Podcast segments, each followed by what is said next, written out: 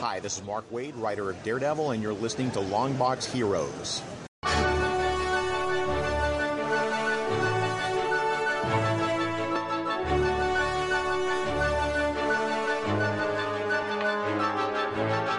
Hello, everyone, and welcome to episode 474 of Longbox Heroes, the Lamborghini of comic book podcasts. I'm not doing the vroom vroom. Um, I'm Todd, along with Joe. How are we doing today, Joe? I'm doing good. Uh, you know, everybody else does the vroom vroom, and when I listen to everybody else's podcasts, and I hear them not only mention it but play the little sting, Mm-hmm. it makes me happy. Ah, they play uh, Kabuki, Kabuki guy. They Kabuki Sting. Yeah, the little sting. Oh, little Sting. I I can imagine having like a, a small person in in Sting makeup. That would be cool. That's what they used to call his. Uh, that's what Sting used to call his fans, little stingers. Ah, good for him. Good for him. So, how you doing today, Joe? I'm doing good. Uh, ready to record some podcasts talking about some comic book stuff. I tell you, when you do a bunch of stuff, it makes it feel like the time in between recording shows, even though it has just been seven days, makes it feel like it's been forever since we did the show. Oh, that's because you miss me. That's what it is. Yes. Right. Well, this is what we have on the show. Something I wouldn't know anything about. People having trouble getting their art off of certain artists. Um, sh- a certain show. Let's see. How can I put this so I don't get Joe's dander up? That they're not making any new episodes of. Also, we've got some bat news. That's bat news, not bad news. Mm, I, And I'm also- picking up what you're putting down. right? And also, it a certain comic book maxi series might actually strike 12. That's all I'm going to say. We have con news, free digital books and sales, what we read last week, which was the Swamp Thing Giant number one and Criminal number eight. What we're looking forward to this week. I believe I have a few Todd's Art Attack to sprinkle in. And at the end, we'll have spoiler filled talk of Flash with a splash of Arrow. It was criminal number nine. Oh, I thought it was criminal number eight. No, sir. All right, you're correct. I apologize. It's number nine. That's quite all right. I want to wait till you're done. Yeah, I was on a roll, baby. Right. Like butter. But go ahead. All right. So, news this week. Uh, January solicitations are out. Let's talk about those. hmm We were informed over the summer that Tom King was not being allowed to finish his Batman story up to 100, which originally was supposed to be. And there was going to be a 12 issue maxi series called Batman Catwoman that was going to come out uh, beginning of 2020. Uh, he was going to be able to finish his story there. We talked about it at great length. January solicitations came out, and we got nothing. hmm Uh, so Tom King put up on Twitter that they decided to go big uh, with this. Of course, uh, when they started doing it, they felt it was on the uh, level of the previous Mister Miracle or Vision stuff that he has done in the past, uh, but in the world of Batman. So they were going to do it as normal 22 pages. Uh, then they decided that no, maybe it should be just like all one thing with guest like uh, with guest art, or it was going to be with guest artists to fill things in. And Clay Mann said no, no, no. Um, the scripts are in; they're being drawn. No definitive date. It is pushed back, but now I guess it's becoming more and more unclear of where this fits in.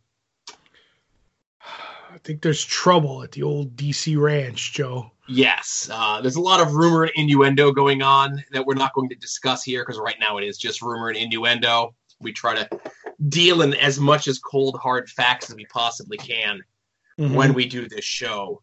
Uh, but this being delayed, I, I'm not sure what has me worried more: this being delayed, or Tom King already getting out in front of it and putting it on the level of Mister Miracle or Vision. That's ugh, that's a big mistake in my Right. eyes. Either way, like you're talking about Eisner Award winning or whatever awards they did win, and I don't know. You're just you, you basically just put it as if I was going to be the guy who was gonna like uh, be a spin doctor on this, I would have been like, yeah, we're going to up the pages maybe, and now we want the same artist on everything. So we need a little more time to get, you know, a run at it. Like as you're always talking about, Joe, like why can't they wait to solicit it until they have a few issues, you know, in the can yep. or whatever? So uh, like that's the way I would go with it. But to like put it on par with your award winning stuff, like you got to be careful, you know, you don't want to set the bar too high. But I, like I said, I don't know. I think something really weird's going on at DC. Um, though, like you said, I don't want to. I don't want to be one of them rumor mongers. So, but we as a consumer are going to invariably rate it against mm-hmm. his other work. But for him to come out and tell us that it's going to be just like his other work, but in the world of Batman, see, I wonder maybe setting an unrealistic goal that unless, even he, Tom King, a good writer, may not be able to set. Right, unless we're misreading what he means, I'd have to go back and look and, like we said, how many pages Vision and uh, Mr. Miracle were, and what he like, what was going on, like that kind of stuff. If he's trying to say, "I'm trying to do it in the feel of the 12 issues, which has a beginning and an end, and maybe not so much tie it to the bat. Like you feel like you have to have read the Batman. It's a standalone. Do you know what I mean? It's all in what he means by it's going to be like those, if it makes any sense. Because we're reading into it that it's going to be of that quality. It's going to be that amazing in the Batman world. Or could it just be, you know, it's a standalone story. I need extra time to get, you know, the artist in line, whatever. I don't know. Right. Well, let me, you know, the exact quote is We decided to go big. While working on the initial issues, Clay and I started to realize we may have something good here. A Mr. Miracle or Vision in the world of Batman. An attempt to do what Frank Miller did with Dark Knight Returns, a defining of the character.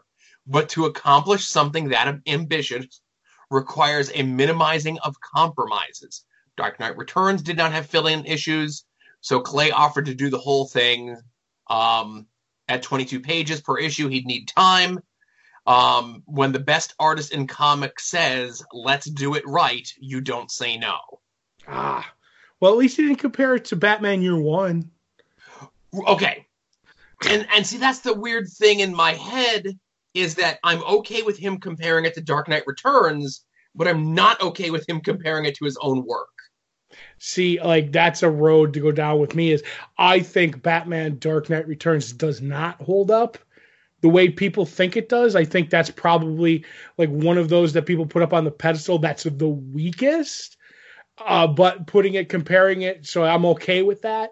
But like you said, comparing it to Vision or Mister Miracle, which I really enjoyed and I thought they were amazing. I'm with you for for different reasons. You know what I mean? So I don't know. It's one of those like we always say the, and you said it earlier. The fans will decide where it stands in the pantheon of great comic book classics or even great Batman classics. Right, and I like Dark Knight Returns, but I wouldn't even put Dark Knight Returns in my top ten Batman stories of all time. Hmm. It's good, but I wouldn't say it's over. It definitely is. See, I hate using the word overrated. Oh, it sends people when you use overrated, even though people don't understand what the word overrated means. Right. It's it is very influential. Oh yes. And I think its influence might be part of its downfall. The fact that that may have been so many people's first Batman and maybe the only Batman story that they ever read, and thus mm-hmm. judge all Batman stories in any media on Dark Knight Returns, which is bad. I agree. My take on it is, and it's the it's it's the easiest shot that I could do at Dark Knight Returns is his eighty punk gang members, his his punk his futuristic punk gang members were cliche in the eighties they're very cliche now. Like they don't hold up well at all, you know. So, right. But Batman, he's pretty cool in it. but like I said, you know, I, am all for it. I, I want to see uh, Tom King finish the story that he w- should have finished in his book. I still have with the January solicitations putting my spreadsheet together this week. I, I still have January, you know, for January 2020, I got Batman in there, even though it's a new creative team and so forth. And it'll be a creative team that'll probably switch once it gets to uh, issue 100 or 101. What what is your take? Is it gonna, is there going to be a 101 or are we getting a new number one? I don't know. I'm I'm calling my shot now. Uh, 9.99 issue 100 with Yep. like you know all the bells and whistles, and then a brand new number one with like a big name. Like I honestly, as much as I like, uh, T- it's Tynion, right? James Tynion the fourth. Yes, sir. James Tynion the fourth. As much as I like James Tynion, I don't know why in my mind uh, he's a he's a place filler till they can do that re number one, and then you they're they're scrambling for a big name for that number one. Right. Oh, and the only reason I'm saying that they're not going to do the new number one is because who is that person going to be? Who is that number? You know what I mean? Mm-hmm. Who is that big tra- talent coming in? They've got less than a year to figure it out. Right. They will. They'll get it all. It'll be Dan Right. DiDio. He'll take over. So, speaking about DC books and updating the spreadsheet, uh, this past weekend at the uh, MCM London Comic Con, we had talked about it here. You know, we're like, oh, which Comic Con would you go to? This, that, the other one. Todd chose what many other people did, and that they went to the London one because Gary Frank was there. Mm-hmm. Gary Frank, who as of uh, a week, two weeks ago, or actually uh, as of this recording, eight days ago, eight days, says last page of Doomsday Clock going into the scanner. I can't believe I got there. Do I watch Watchmen? I guess the TV show now, or do I need a complete change of scenery? Uh, so the final issue is 47 pages, uh, not including a little bit of back matter. It is still on the schedule for December 18th. Uh, now, just because the final issue was sent to the scanner eight days ago, don't mean it's still coming out on time. Well, what you mean? They might make some changes or something, Joe? Well, no one said that. He didn't say that these ones were tough to draw. He did just say he can't believe I, I got there. I can't believe I finished this 12 issue miniseries in over two years. And I, I- like Gary Frank, but I can't. I can't. I know. I think it's it's it's a lock now. I mean, they have if he like if he said he scanned it, they show. I like that that somebody had a picture of him scanning the last page. Um, it was upside down, obviously, so you couldn't see it. But if it's off to them, I don't know how much you could screw it up between now and then. I know you're gonna laugh, but I have a feeling that that's it. That's the that's the the business. Unless something comes along, they have to like change whole pages, which is you know a small possibility. But I don't know. I'm going to take Gary Frank. I, I think he wants to wash his hands of this project as fast as he can. And if there's anything wrong now, he ain't on the hook. You know what I mean? Like, Right. there's all 47 pages scanned or whatever. He's like, I don't have to do the back matter, which is, you know, uh, is written word and stuff like that. So I'm good to go. Anything happens now, start pointing fingers at other people. He's tired of being, you know, the whipping boy. That's what it is. We got five weeks, Todd. It's all good. Five weeks puts us to December 4th, which is technically when we're going to know if issue 12 is on the Diamond shortlist. Right. By the end of the day on the 4th, into the d- beginning of the day on the 5th, we'll know for sure if that book's coming out on the 18th. Right. And it's gonna. A lot can happen in five weeks, Todd. Joe, I'm sure of it this time. No more bets. You've already lost this one. I'm not I'm not betting. I'm just saying this time I know what's happening. There's no way, Joe. Right. No way it can go wrong. Now, since we're still on the DC tip and we're on uh, Batman, of course, with uh, the previous story, uh, Tony Isabella, famed comic creator of uh, most notably Black Lightning, which is still on the CW, is Black Lightning part of the Big Crisis uh, TV crossover thing? I heard it was. Mm. I heard it's going to be somehow, and I wouldn't be surprised. Spoiler alert, Joe! Like when they start combining Earths, like they did in Crisis on Infinite Earth, that Black Lightning doesn't get shunted over to uh, Earth One, if you know what I mean. That'd be uh, an interesting take on things. Mm-hmm.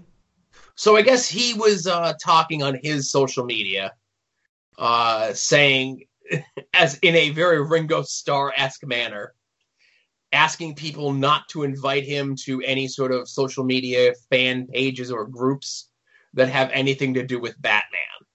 Right. Uh, he says, "quote Don't ask me to join groups or visit your page that have Batman in the title. He was once my favorite hero. Now I consider him one of the most toxic and the ruination of DC Comics. DC hurts their other characters by making Batman the center of their universe." Now I know Tony Isabella is an older gentleman, and there might be a little bit more discussion on him in a later segment. But was he was he hacked by Rob Liefeld? They were hanging out at New York Comic Con a few weeks ago. Hmm. Maybe he's the one who riled uh, the Rob up, Joe. But no, I listen. I, I know what he's saying. I think he takes it too far with toxic and maybe the ruination of DC. But you know, like like a doomsday clock, Rob and Isabella are right twice a day sometimes. It it, it I look at it as DC does themselves a disservice by pumping out so much Batman and at to, to the you know the, the chagrin of their other characters. Like they never get the top bill. They never get the moment to shine. It's always like even when it is it's it's push it out of the way because we're doing something with Batman and I think it would it would help them to get some of those other characters out there but I understand Batman sells and at one point comics did become a business but I don't think it's toxic but I think it would help to to you know play some of the other cards in your deck occasionally, if you know what I mean. What do you think? I think it's a mistake, and it's less Batman, and it's more the Batman universe. And by yes. by that I mean Batman, Joker, Harley Quinn. Yep. It's not just Batman, and it's not just Joker, and it's not just Harley Quinn. It's the three of them. There was a time where Marvel hung their hat on Wolverine, Right. much to the detriment of every other character. And it took Marvel a long time to get out of that mindset. And any time that they start to give Wolverine that little bit more of a push, the resentment in the fan base starts to build up. And they've seen over years of trying and diminishing returns and diminishing numbers that we can't. Right. It, And- li- it literally took a bad deal with Fox to make them put Wolverine on the back burner. Right. So it's smart for them to focus on Batman because Batman is arguably their most recognizable character. But by making the Batman universe feel as though it's only those three characters, I think is where the problem comes in. I, agree. And when I say Batman, like he, he says Batman too, I think it's because even if you have, we have a couple of Batman and, and Harley Quinn projects coming up like this week that, that uh, on the list of new books. But I'll guarantee you, if you know Joker is pushing that book, Batman's in there somewhere. You know what I mean? Like they'll like they'll use Joker. He's the name, but especially with the movie now. But Batman, even even if it's a couple of pages, it's like Wolverine. It's like he's going to be in there, or people are at least going to be expecting Batman to be in there because it's a, a Harley Quinn or a, a Joker book. So in the end, it really, to me, comes down to Batman with a side, with a hint of Joker and Harley now. But I, I'm with you. I'm with you. And I was all over Marvel when they did when they did Wolverine. I was tired of seeing him pop up. Like he doesn't belong in the Avengers. He doesn't belong in you know this. They did the same thing to a lesser extent with Punisher and Ghost Rider in the '90s. Um, it's whatever sells, they're gonna they're gonna jam down your throat, and I get that. But and that's why I you know. I try. I, I won't get every Bat product that that comes out. I'd rather have my Flash or Green Lantern and support that stuff. So hopefully, like I said, they'll they'll go a different way, but they probably won't. Right. We, we talk about this all the time. You know, when it's a, you know, I always put these caveats on there that when it's a non-event, non-Star Wars, non-whatever, and we could talk about, you know, whatever's going on with the Star Wars line over at Marvel as well. But that's you know kind of a not issue. But if it's a non-event, non-Star Wars book, the consistent highest seller at Marvel for the better part of the last five years has been Spider-Man Mm-hmm. you know, a new X Men, like a new number one will come up, but like Spider Man's numbers always stay right in the same ballpark. And there was a time, remember when Marvel would do the deal where it'd be normal price for the book, three ninety nine, but then they would put another book, like another full issue of something that was like a lower selling title in there Right, to give it the rub. to give it the rub. And they used to do that more so often with Spider Man, especially like toward the Dan Slott days when it was like really, really selling well. Not to say that it's not selling really, really well now, but Marvel was using that popularity of Spider Man to help bolster other books. Mhm. Whereas DC seems to be bolster using the popularity of Batman to bolster other Batman books.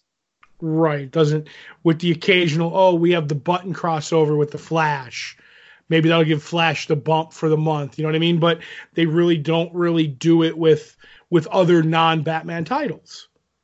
Other than like the few that we can think of and they did the sequel to the button which wasn't even uh wasn't even uh Tom King, it was the the Flash writer. But yeah, I, I get you. Uh they don't they they don't they they should they should try to lift all like like the rising tide lifts all boats but it just seems like batman lagoon's the only one that ever rises Right. Um, so you know, hopefully, hopefully, with whatever is rumor and innuendoed over at DC, results in them spreading things out um, amongst uh, other non-Batman books. mm-hmm. So one thing that could have used used some bolstering, I guess, is the ending of the Cloak and Dagger TV show. right Uh, the network Freeform has chosen not to green light a third season. So the filmed episodes for season one and two were done, and then they decided to not renew it. Right and then to throw a monkey wrench into all of it they're going to appear on an episode of runaways joe so they don't even get their final episode in their own series they're going to be on another show right Right. Uh, that's what it seems. So I guess a lot of it was, and we don't really talk too too much about the TV and movie side of things.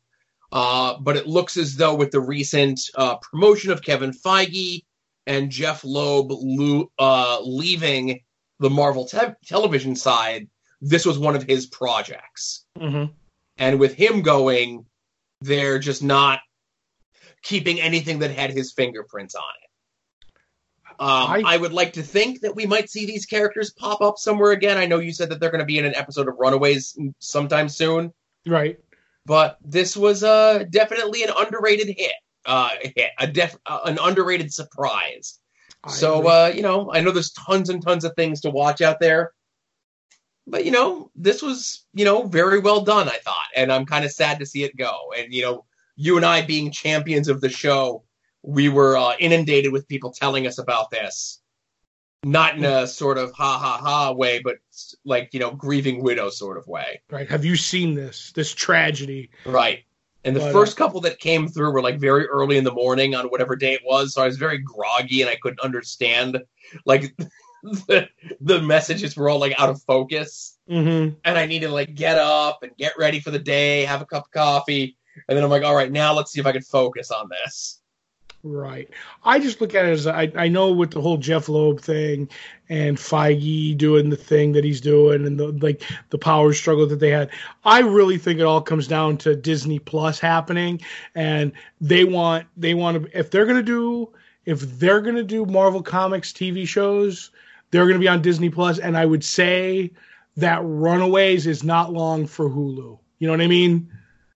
Well, Hulu's under their their banner of, Right. of uh, pay for stuff, so we'll see. I just think maybe that'll all be under one thing. I don't. I just I don't see like them wanting to have their shows on cable, if that makes any sense. Pay for it because you know uh, comic people and Star Trek people with the CB, C, CBS, you know, all access and everything. They're like these people are junkies when it comes to that stuff. They'll pay for it. So let's put it under these labels. Yeah. So are you getting Disney Plus? Um, I was I, when it. I was thinking about it, especially when they were doing that deal, but I didn't sign up fast enough. Um, but I think I'm going to take a swing at uh, Disney Plus. I'm just not going to be like right out of the gate. But I saw the commercials for The Mandalorian, and that interested me. and there's another like Jim Henson project like thing coming up that I that I'm interested in. So I'm not full in, but I'm like 85% getting Disney Plus right now. Uh, how about you? No, I, I probably not, just because it's a time issue. Right. You know, I I can't see signing up for that. Mhm. Um, I'll have to check to see if they do more full episodes of some of the cartoons that my kid watches. right. Maybe get that. Maybe if I have, they're not. Are they doing like a free trial like everything else does?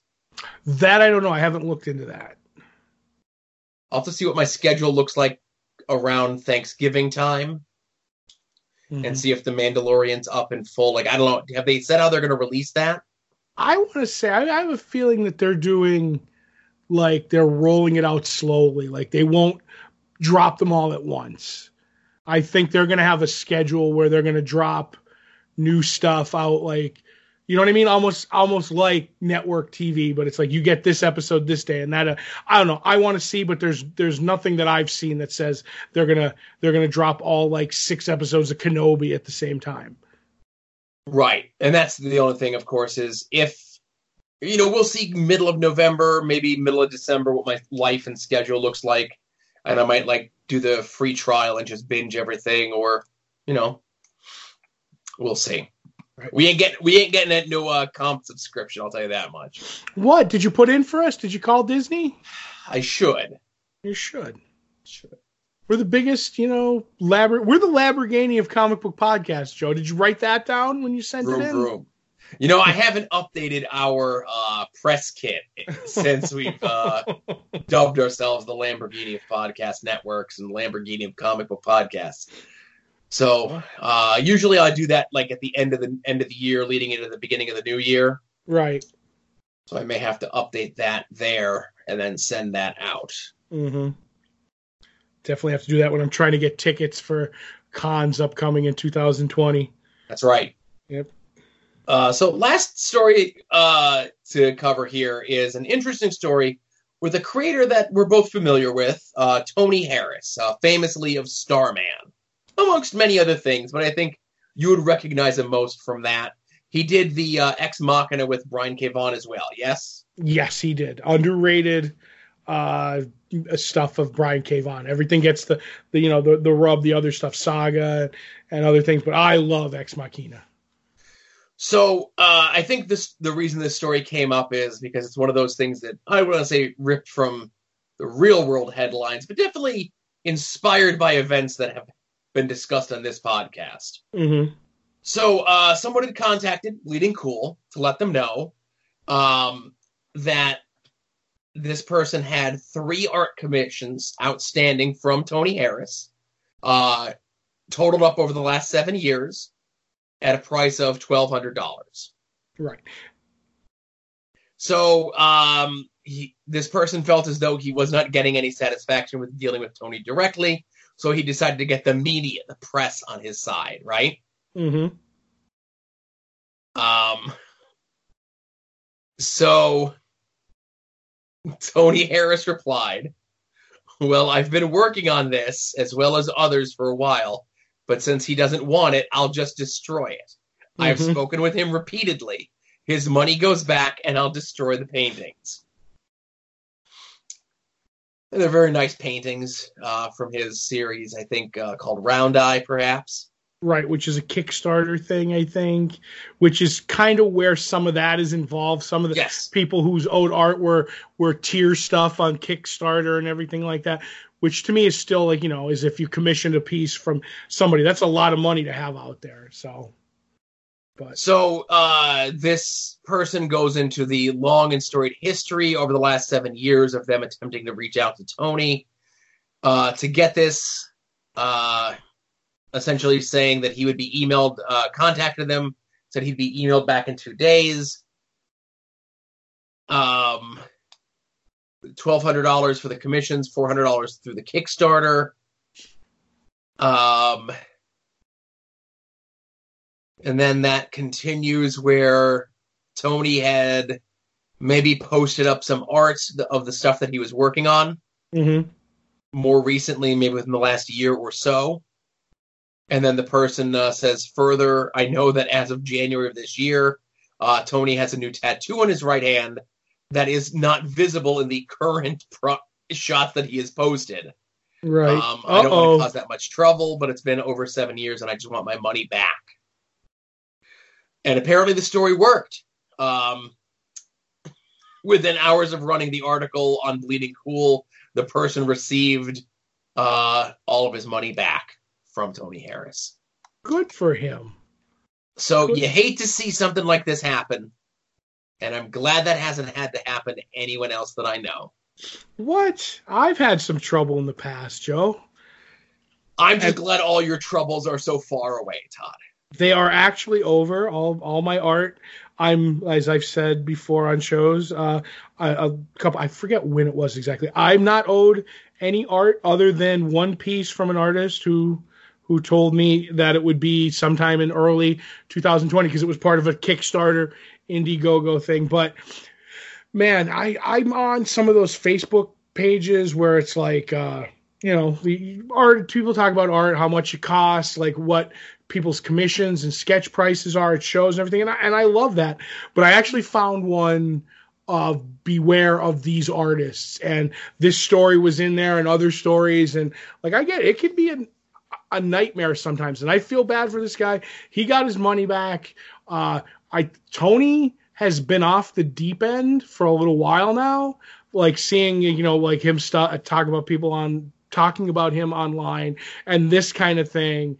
Um, but me interacting him with shows, and I got a sketch in my sketchbook of a uh, Starman off him years ago for a. I, I got I gave him a a skull and crossbones patch. He was like, anybody who brings me a skull and pro- crossbones patch for my for my bag back, you know, years ago, I'll get a free sketch. I brought him a sketch. He was nothing but nice. But even back then, the whispers were, don't give him any money for like if he's not going to give it to you at the show, don't don't mess with him. And I stayed away from him because of that because I always wanted something. Um, and like I said, I've had troubles with other artists, and grinding it out is tough sometimes because you come down to they have my money. Uh, so ask for a refund, or do you want the art? But if you're mean, you might not get either of those. You know what I mean? Like you're in a weird place when they have you, you know, they have you held up for ransom. And he went for it, but he did the smart thing. He went to to Bleeding Cool, and he's like, you know what? If I'm gonna get boned, everybody's gonna know about it, and that's your best bet if you have these long outstanding, uh, you know, art things that you're owed, or you could just wait it out and get all your stuff like I did. So it's either way is good, Either way is good. right? But yes, I think it was at that Baltimore Comic Con right before uh, my kid was born that uh, you had that interaction with Tony Harris that went swimmingly. Yes, swimmingly. But then again, it was a cheap little fast sketch. You know what I mean? Yep. It wasn't like what these pieces of these painted pieces of artwork are. You know, it wasn't like, hundreds of dollars worth of stuff. Yes, right, which would take days to do either way. You know what I mean? It's not like he could pump it out at the show. Exactly. So, oh, But I just wanted to mention that, of course, so you, the listeners, can hear how sometimes these things go wrong, and Todd could regale us with his tale of how sometimes things go right. hmm So, uh, conventions this weekend. Speaking of uh, ways that you could interact with your favorite uh, creators, uh, a couple comic book conventions this weekend. The Albany Comic and Toy Show in Albany, New York. Steve Orlando and Fred Hembeck are going to be there. The Supanova Comic and Gaming Convention uh, in Adelaide, Australia. hmm John Travolta and Eric Powell are going to be there. I only bring this one up because Eric Powell was at that Hawaii convention last week, hmm and he's at the Australia convention uh, this weekend. Nothing is better than be able to travel in the world on a convention's dime. Well, it's the 25th anniversary of Goon. Oh, it is. Yeah, I forget or whatever anniversary it is because when I got when I went to New York, uh, the bassist wanted something from him because it was the anniversary or something like that. So he's doing a tour promoting Goon. So that's what it is. And he has like a book signings and stuff like that. So he knows what he's doing. Good, uh, good on Eric Powell. Right. I just I just don't see him going to any like cold weather climates. It's all international and tropical locations. Well, once it gets really hot, then he'll move it to like the cool areas. Right, he'll do Greenland Con or something. That's right. He'll be up in Toronto and stuff like that. Yes. Uh, and also this weekend is the Akron Comic Con. Uh, Bob McLeod, Ron Frenz, and the aforementioned Tony Isabella are going to be there. And uh, if you're in the lovely Akron area, AIW is having their 200th wrestling show this Saturday. Ooh, Root Uh, Beer with- Wrestling hits 200. hmm With special guest, uh, the Million Dollar Man, Ted DiBiase. Ooh. So, you know, if you're in the uh, greater Akron area and you're going to the AIW show, there's a comic book convention. If you're going to the comic book convention, there's going to be a really fun wrestling show there. You got your comic show in my wrestling. You got your wrestling in my comic show. I, I promote my friends. I like uh, to push what they're up to, you know. There you go. And uh, the links to these conventions, of course, will be in the show notes, and uh, also will be the links to the soon-to-be named network at soon-to-be-named-network.com, soon-to-be-named-network.tumblr.com, where all the shows in our little network, our grouping of like-minded individuals, anytime their podcasts go up, it goes up there. If you're not subscribed to the individual s- feeds or websites or otherwise, whether it be this show, whether it be Long Box Heroes After Dark, whether it be profane arguments, whether it be Wednesday Night Wars, whether it be Final Wrestling Place, At Odds with Wrestling, Puzzle Warriors 3. I'm on Puzzle Warriors 3 again this week, Wow. and I mention it here. The guest host who brings in the least amount of downloads and the least amount of interaction on social media is back, baby. Oh my goodness. you're the you're the the writing Dan DiDio of podcasts. Yes. And uh, Adam and I uh, from At Odds with Wrestling were on Friends of the Show Pod Van Dam this past week. I didn't put it up on the site. I might. I don't know. I feel a little weird about it. It was kind of uh, not their atypical show, but uh, legally, someone from the network was on another podcast. I'm supposed to put it up on the site. I just haven't done so yet. Gotcha. Let's say it's because they were moving from Podomatic to Libsyn. That's the reason why I, moved. I, you know, I did what I did. Right, that's what it was. Yep, let's say that's the reason why. Which means I, it reminds me I got to update my RSS feeds. Uh, so, like I said, soon to be named network.com, soon to be named network.tumblr.com, and I forgot to do so last week, so I have to make a note for myself here. Um, I had stated that Jason Kirk, uh, formerly of Podvocacy, uh, Wrestling on the Edge of Forever, Everlasting Minute, the Willy Wonka minute by minute podcast that he did with David Kincannon, who made the fancy music you'll hear sometimes on this show and the other shows on the network. I said until Jason comes back to Twitter, I'm going to reveal his email address character by character. So I forgot last week, so this week you get two characters, and that would be RK. Ooh. All right. Uh, so moving on to digital sales and freebies. Uh, I don't want to spend too much time on this. I could really spend maybe about an hour or two on this. but I'm starting to get frustrated with Comixology because usually you go to Comixology and it pops right up. It's like, oh, here's this scrolling bar and like here's fancy graphics for all the sales that you have going on. And they ain't doing that no more. Someone over there is getting lazy with their coding. And it's making me upset. So I have to like wait for the email to come out. And then even when the email comes out, you click the links in the emails. There's no like fancy header. It just says featured sale. So y- you know what I mean? Like every studio is having some sort of Halloween or horror theme sale. Uh, Marvel Zombies sale, uh, DC Halloween sale, Boom horror sale, Dynamite horror sale, Image horror sale, uh, Fantagraphics horror sale, IDW horror sale. Horror, horror, horror on sale. Wonder why. Because it's the witching uh, season. There you go. Witch season? Yes, it's this season. Got oh. And I would be remiss to mention, while Marvel has not updated their freebies in quite some time, DC has added uh, one from last month when they did the, you know, Batman Day, whatever it was. Mm-hmm. It's just like, you know, when you go get it at the comic book shop and it's like the Batman Day branding on it. But hey, if you're interested in that Batman Who Laughs special that tied into Dark Knight's metal, that that's for free. And uh, as you're listening to this, you know, uh, today is Halloween Comic Fest, aka Fake Free Comic Book Day, Ah, and DC's offering for that uh, that DCeased miniseries, the first issue of it with Halloween branding on it, is free up on the website, and it's been free up on the website for like two weeks, and nobody knew about it. So. I don't know. It's in the show notes. You want to wow. check that out? It's still an ongoing miniseries, but the first issue's up for free. And if you don't care if it says co- Halloween Comic Fest on the on the book, then I guess you know it's a free comic book. It's all in the show notes. Sounds like fun. Yep. So uh, I'm doing my best to try to keep up with this sort of thing. You know, Right. I can feel the freebies and whatnots. I can feel the frustration flowing out of you.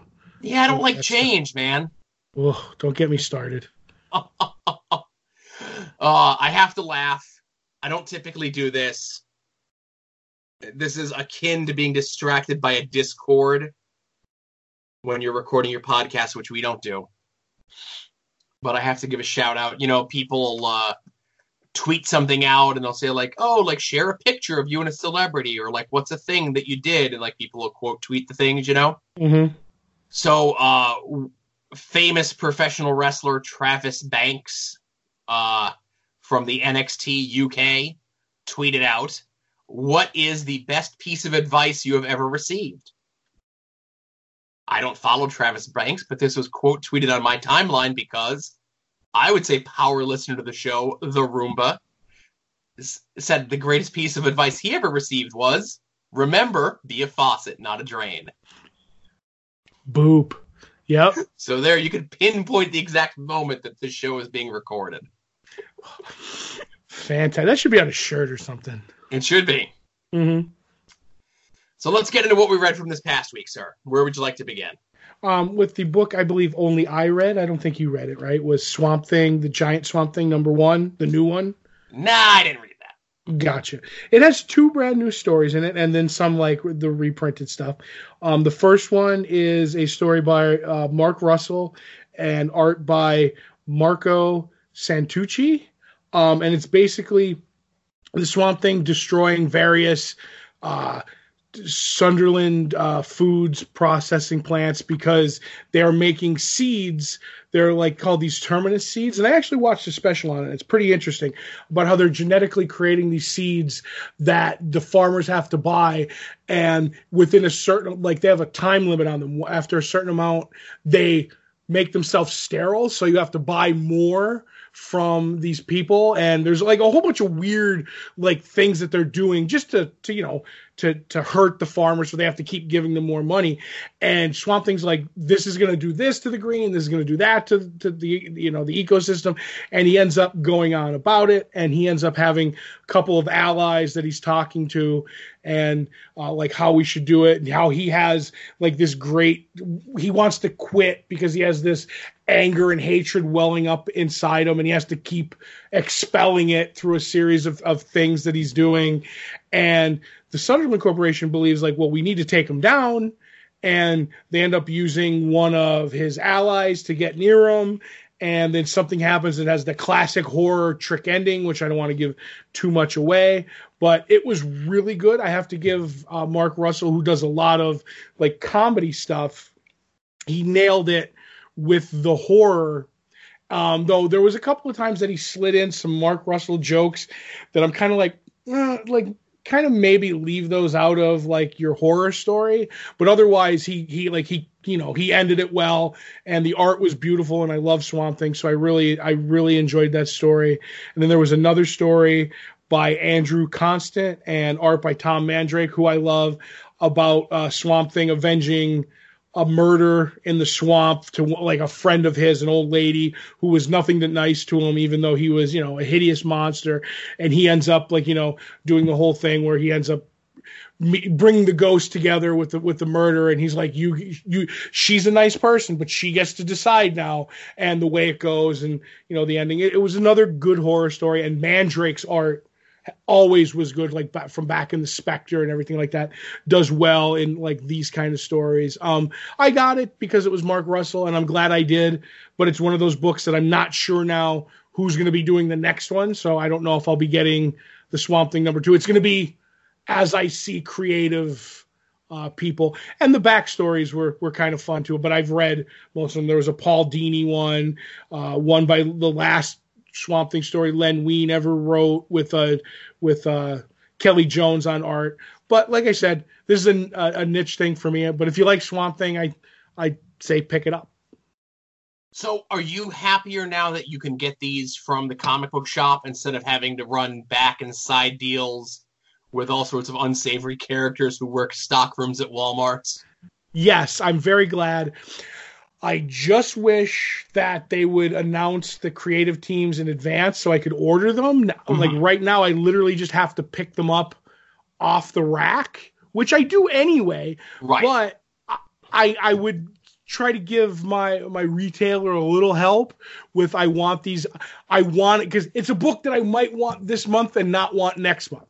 And that's when I don't like playing games. If I'm buying action all the time, then his numbers will reflect when he goes over his cycle sheets that somebody's buying action. But if next month it's a creators that I don't like, I'm not buying Swamp Thing. I'll I'll buy the Flash one every month, so I won't have to tell him about that you know, just because it's, you know, Flash.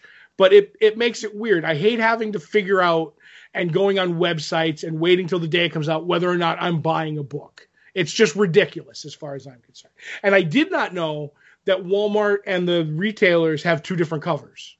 Oh, interesting. Yep, because the Flash book that I have, I ended up bu- buying it by mistake at Walmart when you know that comes out at the at our comic shop. And I was like, oh well, I'll, maybe I'll just pick it up. I'm like, wait, this one's different.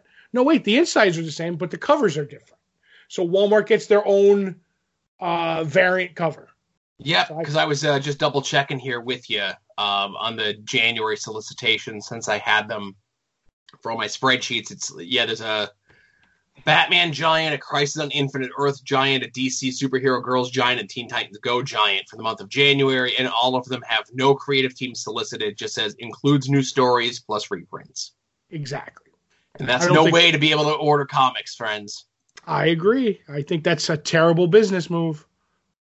Uh, so was it a better business move when that was the way they were doing it through Walmart? I, I we went over this. I did not like them being exclusive to Walmart. No, no, but I, what I'm saying is, I, I know that you didn't like them, but being exclusive to the Walmart. But what, was it a more palpable purchase when you got it from Walmart, not knowing who the creative teams were ahead of time. But we knew who the creator teams were ahead of time because they. Oh, that's the, right. So this is okay. Yes, yes, because we knew that it, like the main story would be Brian like, Michael Bendis, Bendis on, on, Batman and Tom, Tom King, King on, on exactly. Every everything was announced beforehand, and pretty much whoever was on the the main story. What I didn't like it was it was only eight pages of new stuff. This is way more for four ninety nine.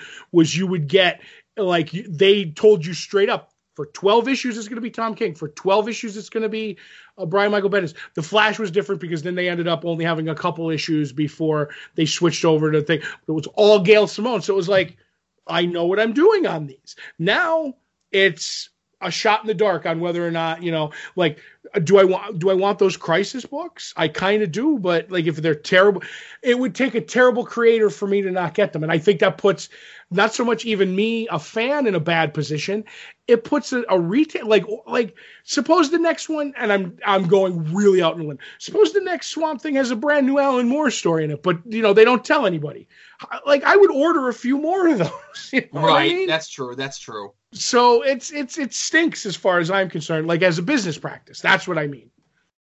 So I'm just looking here to see if I can get any additional information. DC's website, as we've kind of discussed here, has been kind of slipshod lately. Mm-hmm.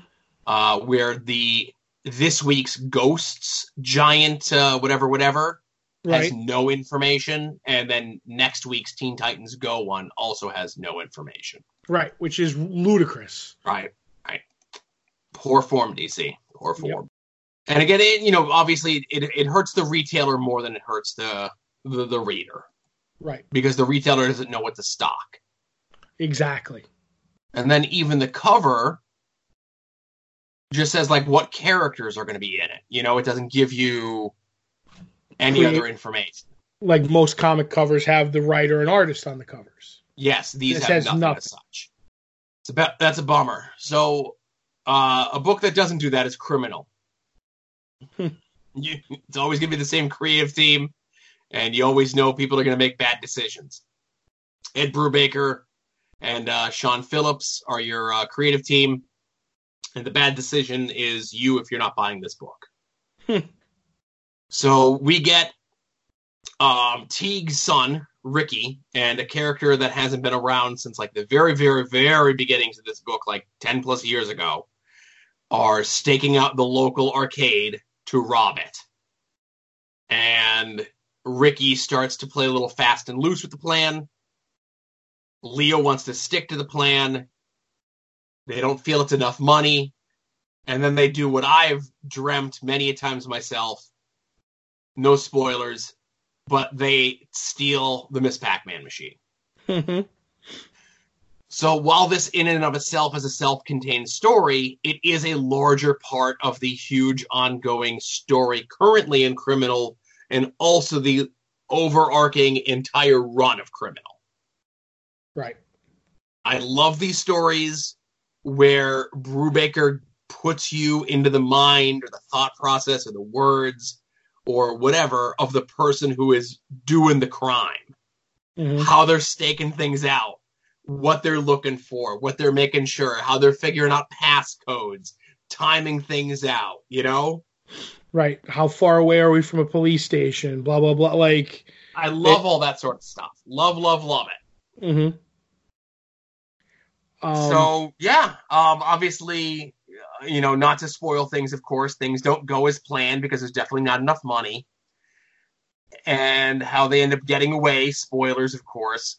Uh, I thought was pretty funny as well. This is a great issue of Criminal, uh, a great like one-off too. Like I said, it's it's part of a bigger story, but you could hand this to someone and they get a beginning, middle, and end. Right. That being said, it's probably my least favorite of the criminal issues of this new run Really? because I, I found the, the, the, the crime interesting, but Ricky going off, I'm like, okay, Ricky's a wild card, so he's going to do what he does. But I found like Leo and Leo like discussing his life and with his father and how, like, he was of all the characters of like, uh, Ricky's father and the girlfriend Ricky's father has, and all these characters. Leo is the least interesting character to me.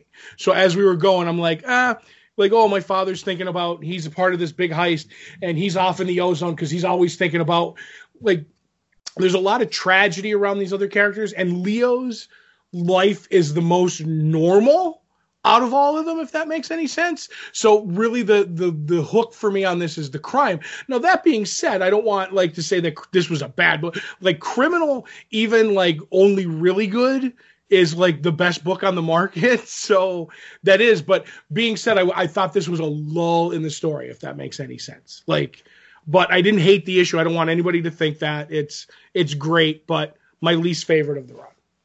Yeah, I, I would say, you know, it's the reintroduction of a character that hasn't been around for 10 plus years. Mm, So it certainly means something. This character has been reintroduced for a reason. So while I- this may not have lit your world on fire, this story is being told for a reason. Oh, I have no doubt that the ramifications of what they do with certain objects that they get rid of and stuff like that, like this is all gonna like come back to bite somebody.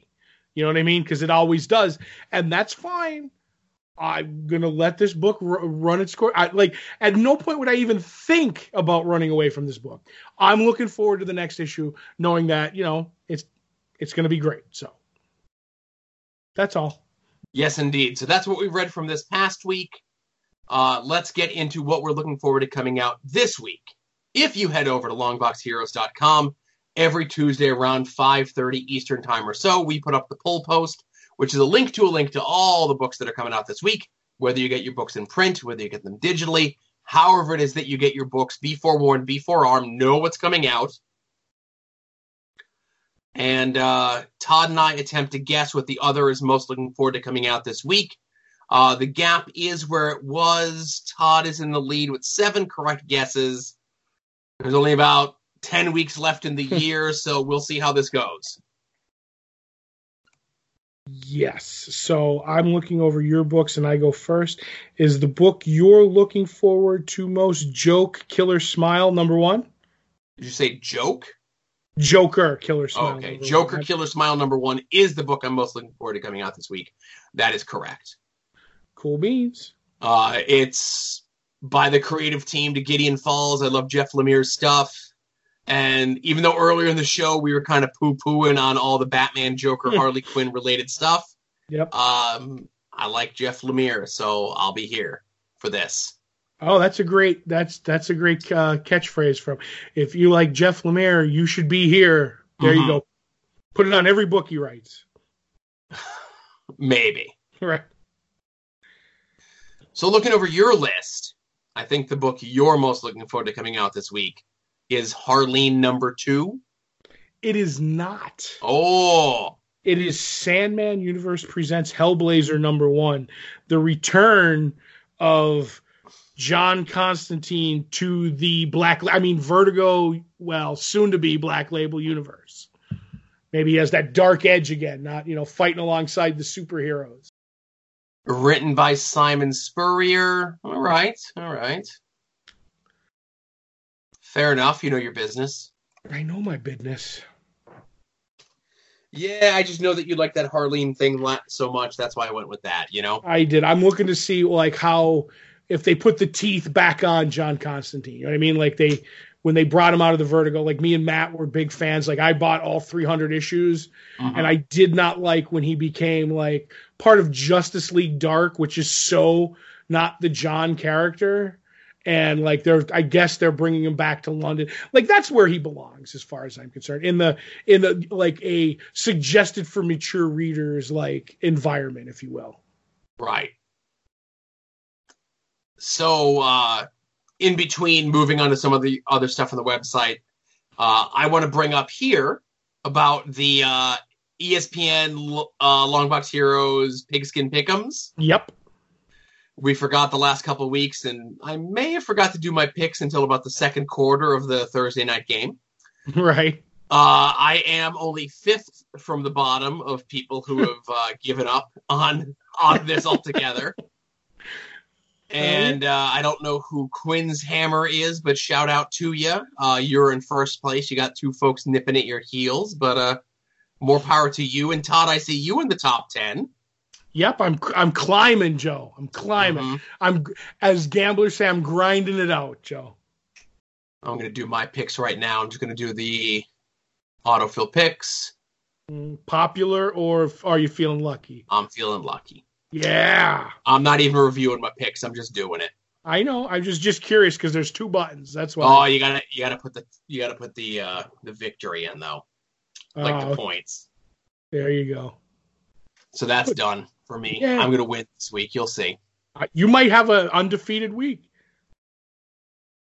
Highly highly highly unlikely, sir. hmm So again, I only throw that out there, um, you know, to remind other folks like myself who forgot. But while you're over at longboxheroes.com, be sure to check out all the other stuff that we have over there, uh, such things as past episodes of this show, past episodes of Longbox Heroes After Dark, the 2017 Smash sensation Todd and Joe Have Issues. You can also check out our store to get stickers, pins, or shirts with our fancy logo on them. If you want even more fancy logos, whether it be inspired by this show, inspired by At Odds with Wrestling, inspired by the soon to be named network, or with dumb things that we've said on any of these shows, be sure to check out our TeePublic page as well, where you could get some of those uh, designs not just on shirts, but on a variety of products.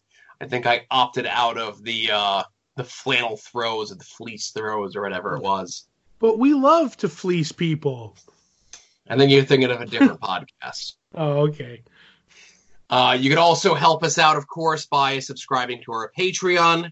Uh, dollar a month is a very special thanks, and at least for the next four or so weeks, it's going to be uh, episodes of the podcast that Todd and I did with our good buddy DJ back in 2009. Five dollars a month is going to get you uh, early access to the Long Box Heroes After Dark, usually about two days before everybody else. Uh, we are working on some things to fill in those gaps and hopefully being able to add some more things as we go toward 2020. Uh, Mm. But the most popular way that I would say that people help us out is our Amazon click through. Uh, you could head over to longboxheroes.com. The banner across the top of the page takes you to Amazon. It's an extra step, sure, but it gives us what they call an advertising fee. And they, I mean, by Jeff Bezos himself.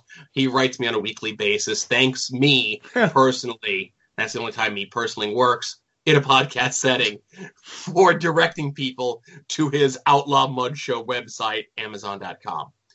Uh, some of the notable purchases through the Amazon click through this past week are someone purchased a uh, a knit hat for the winter that has the Canadian flag on it. Uh, they are calling it the description a palm beanie hat. Uh, other acceptable words for those are toboggan and goopaline. I thought a toque was also another acceptable word. Toque is also acceptable, yes. hmm Uh, somebody also purchased a skeleton antique gold walking cane. Uh, I would like to think that's the person who is uh, going for Halloween as Dolemite. More on Dolemite if you listen to After Dark this week. hmm Uh, somebody also purchased a Power Rangers Lightning Collection Lord Drakkon action figure, and I don't know what that is, any of those words. And uh, someone also pre ordered the upcoming Luigi's Mansion 3 game for the Nintendo Switch, which uh, breaks Nintendo's schedule. Their games typically come out on Fridays to coincide with Halloween. This game is coming out on a Thursday, Halloween, and I think you can play as Gooigi in this game which is a goo form of Luigi. I like it. I like it. I like the So- fact that Luigi's getting some top bill there too on a video game. So Yeah, Luigi's top notch, man. I'm always Luigi. I, I choose Luigi on purpose. I Except do in too. Mario 2. I don't like that wacky jumping that he does. Oh, okay. His legs go all aflutter and it messes up my uh, my descent. Anywho, Right. Your timing, if you will. that's right. Uh, thanks everyone. Any of the purchases through the uh, Amazon click through, anyone who's purchased shirts, stickers, pins, or otherwise, or anyone who is and has become a Patreon since we have started this whole thing. Todd, do we have any art attacks this week? We do. T Bolt 712 sent in. He said this. He said, Hey, Todd's Art Attack. At this year's Baltimore Comic Con, I was able to add this beautiful head sketch of, I think it's autocorrect changed, uh, Bargain Basement to Azrael, uh, Batman by the Monster Man, um, who's actually Mike Manley, uh, to my sketchbook. I have a huge soft spot for Knightfall, so this sketch is a real treat. Thanks again, Mike. And it's a nice, uh, bargain basement Batman sketch. And it looks like to me like if Batman the animated series had sullied itself with Knightfall, that this is what the character would have looked like, if you know what I mean. So we have that, and also I sent one in a Stiletta, Stiletta commission by Mark Texeira. She's she first appeared in Hex number one and has only made 16 comic appearances in total, and one of those was her Who's Who entry. But I always loved the character and wanted a piece done by the person who created her. So I think he did a beautiful job. I love the shading that he does in his artwork, and it goes beautiful with my uh, Hex piece that he did of the futuristic Hex. So my jo- my Jonah Hex collection is slowly filling up of the pieces that I want. I have a diabolical plan to to do certain pieces, and we're on our way to getting all those, Joe. So I was gonna say, um, you needed better. You be, you need better social media skills, and that you should have tagged Mark Texeira in the uh, tweet. mhm. But then I see that Mark Texeira hasn't tweeted in three and a half years. yep, with with his last tweet being apologies for not attending Eternal Con this weekend. I foot hurt. yes, that's a great tweet.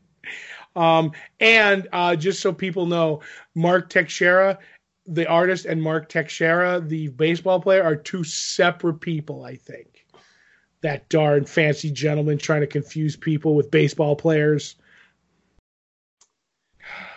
He's always up to no good, that fancy gentleman. That is true.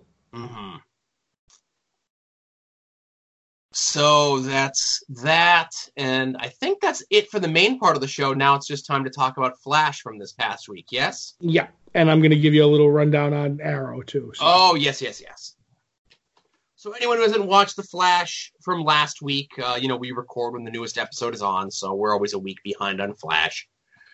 Hopefully giving you some additional time to get caught up on these sort of things, but if you don't, that's okay too. Uh, we bid you adieu. Thank you very much for listening to episode 474 of Longbox Heroes, and uh, we'll take like a two second break here and we'll get into Flash talk. So are you sticking with uh, Batwoman and uh, Watchmen?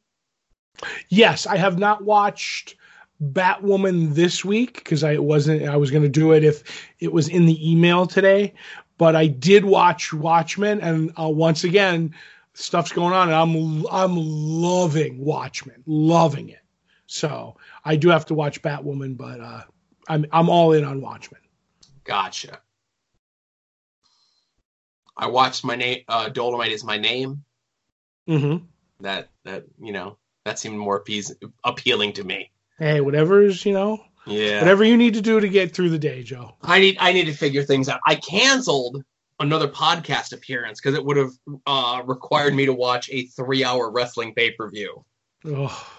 Granted, it's probably one that I know from memory because it's an ECW show, Right. but it was the time to watch the pay per view and then time to record the podcast. I was doing the the math in my head and just like, what am I going to have time to do any of this?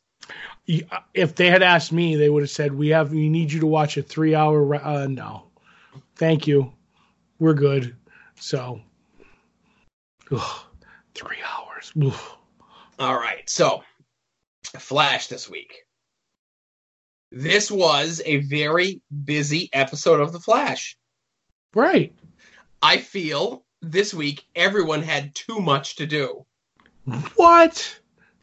So uh, Barry is uh, preparing for the future that he knows that is inevitable, which is he does need to sacrifice himself to save everyone the, from the impending crisis. And in typical Barry fashion, he was attempting to hide this information from everyone, but he Yep. lasted the entire episode before he broke down and told everyone what was going on. Thank God. Uh, lots and lots of dark matter talk. Um, maybe a little bit too much Killer Frost for me. What? She's finally getting her own life, and now they're going to take it away from her? Well, it certainly feels like they're front loading a lot of Killer Frost here the first half of the season. This seemed maybe telegraphing uh, a little bit much. Uh, maybe the first person ever to break out of the prison that they have underneath uh, Star Labs. Yes. So that was kind of a big moment. But the biggest moment of the show is the introduction to yet another of the many, many faces and accents of Harry Wells. Right. And we meet Ralph's mom. Uh, the, the Ralph's mom felt like it was the seventh story down this week. What? But she told she told Ralph that every man she's ever dated, dated died, and he bought it hook, line, and sinker. World's greatest detective, Joe. Yeah, I don't know. I wasn't the, the Ralph stuff wasn't uh wasn't playing to me, dog. Right. Um, But go ahead on the Harry Wells. Uh, yeah, the, the the the Harry Wells stuff. So his name has been in the credits. Tom Mhm. Cavanagh's name has been in the credits of every episode of the season so far this season. mhm. So I've been like poised, waiting for him to show up, right? And he hasn't Mhm. shown up the previous two episodes. So when he shows up here as some sort of Indiana Jones esque swashbuckling, using kind of sort of his own no- natural voice, I would assume.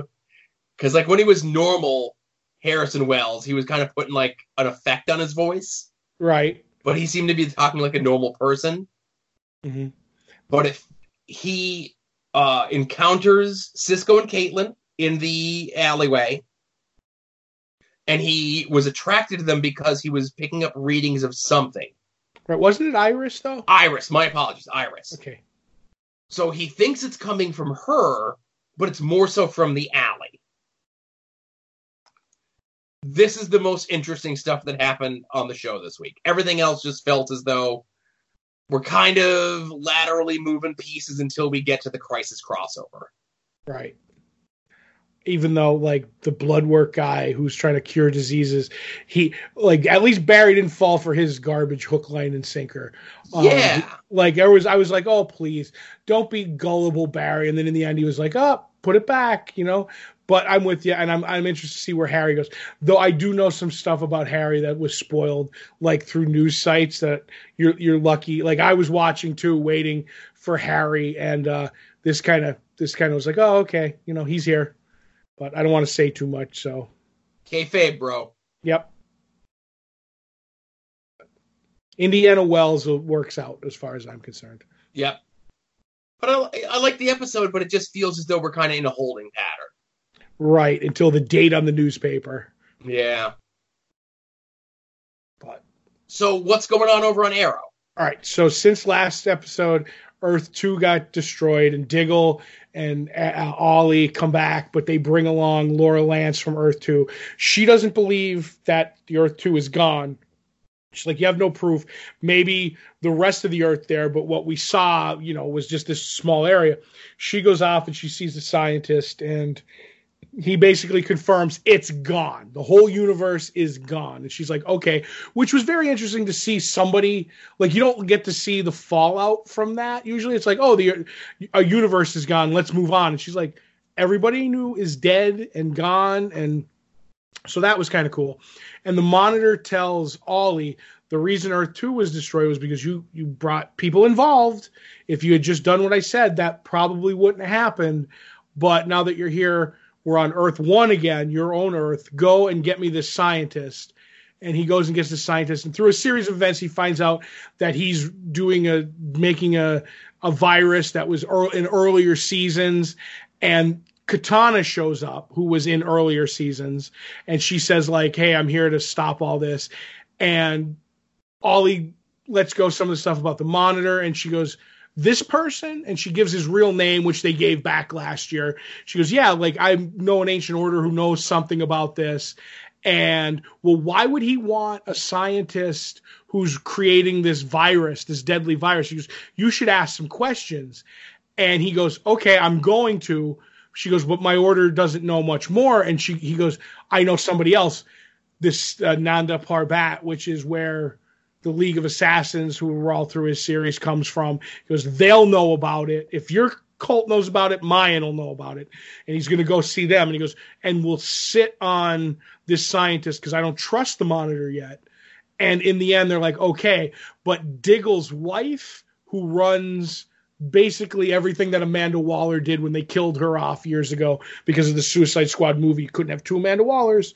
Um, she ends up, you find out that she's in cahoots with the monitor and she ends up going, Yep, I'll bring you the scientist. And he's like, Good, you can't let Ollie know. So we're trying to figure out like who now the monitor has other agents uh, on it and Ollie's going to look into it. That's everything that, and there's future people stuff that still nobody cares about. So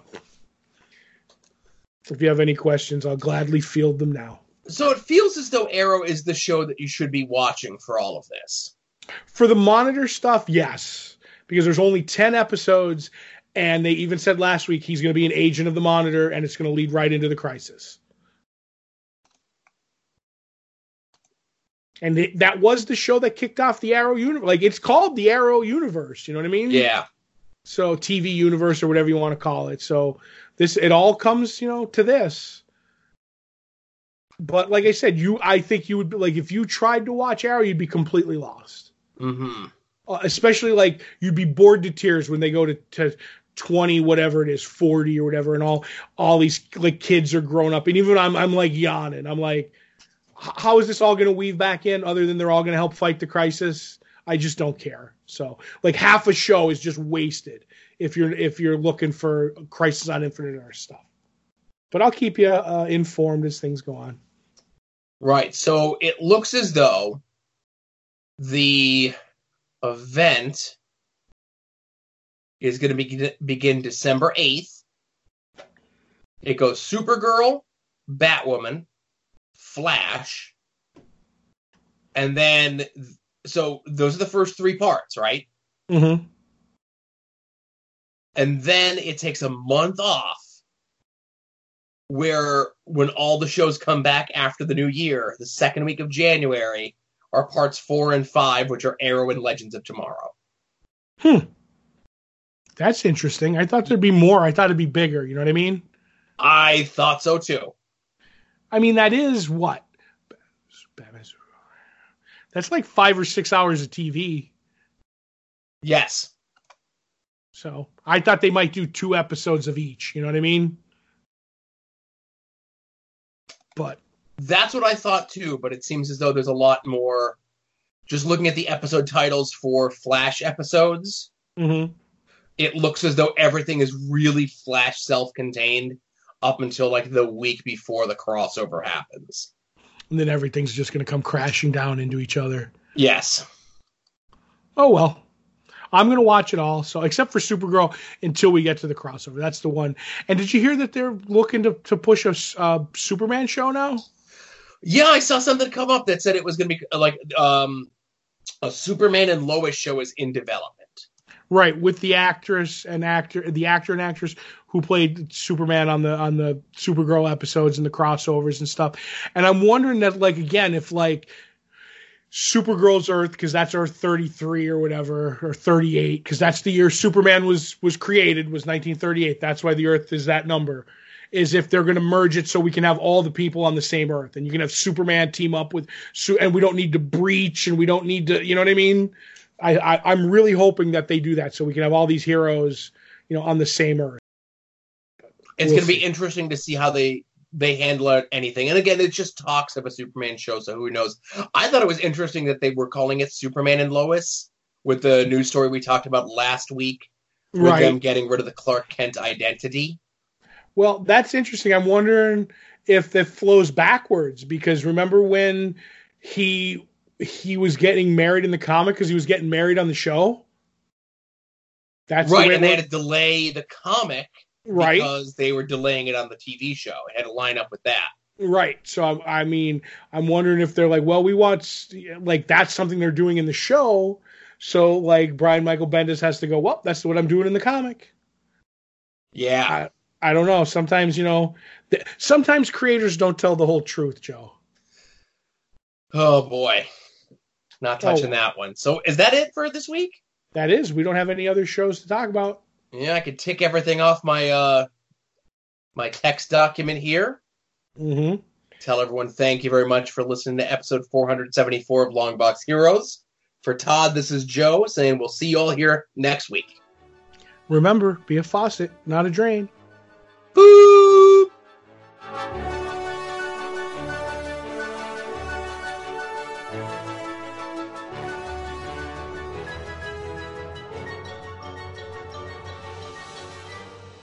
You're listening to the soon to be named network, the Lamborghini of Podcast Network.